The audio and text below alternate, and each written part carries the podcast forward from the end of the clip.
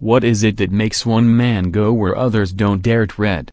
And that keeps him going even when the odds seem so insurmountable?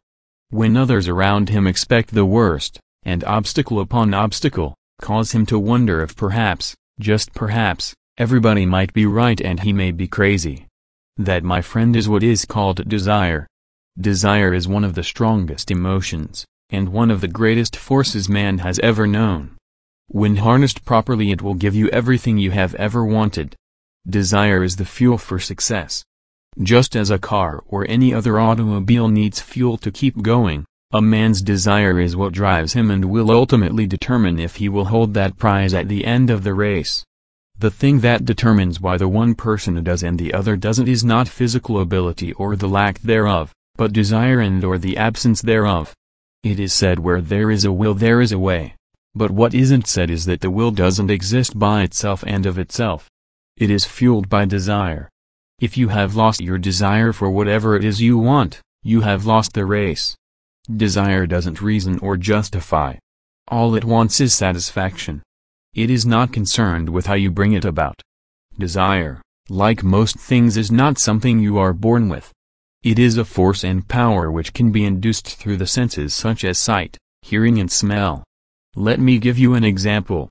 When you see a beautiful woman or man, it does something to you. It triggers a power or a force that will either die a natural death, or will become a raging fire. That depends on what you do with it from that point onwards. Now, I use the example of being attracted to either a man or a woman, but desire is not limited to that. You can desire a big house, a car, or desire to travel the world. However, this will not mean much until you crystallize this desire into something tangible, something you can see, hear, smell or touch.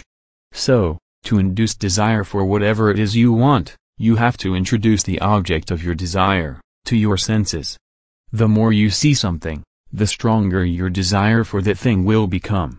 Let's take the example of a beautiful woman or man again. If he or she has made enough of an impression on you, you would want to see that person again, right? But if you leave it to chance, you may or may not see him or her again. In the event you don't, the feelings will likely die a natural death. But let's say you see that person again and again. What do you think will happen? That's right. The feelings you have will become stronger. So what you need to do is to introduce the object of your desire to your senses, not once or twice, but again and again and again. If you can, physically touch and smell and experience the object of your desire. If you desire wealth, go to the places that are symbols of wealth and get the feeling of wealth. This can be places like expensive restaurants or five-star hotels. If you can afford it, book a room or a suite, even if it's just for one night. If you don't have a lot of cash, just go there and book a table. Order a cup of coffee or something else which isn't too expensive. I'm sure you get the picture. Do this over and over and you'll find that your desire gets stronger and stronger. You can apply this to anything and you will find that your desire burns stronger than ever. If you know someone who is wealthy, approach the person and offer to assist with anything, free of charge. Most people will appreciate this gesture. Some might even take you along to places they go and may even introduce you to their circle of friends. Alternatively, go to a dealership that sells expensive cars and just sit in one of the cars in the showroom. Experience the feeling of wealth.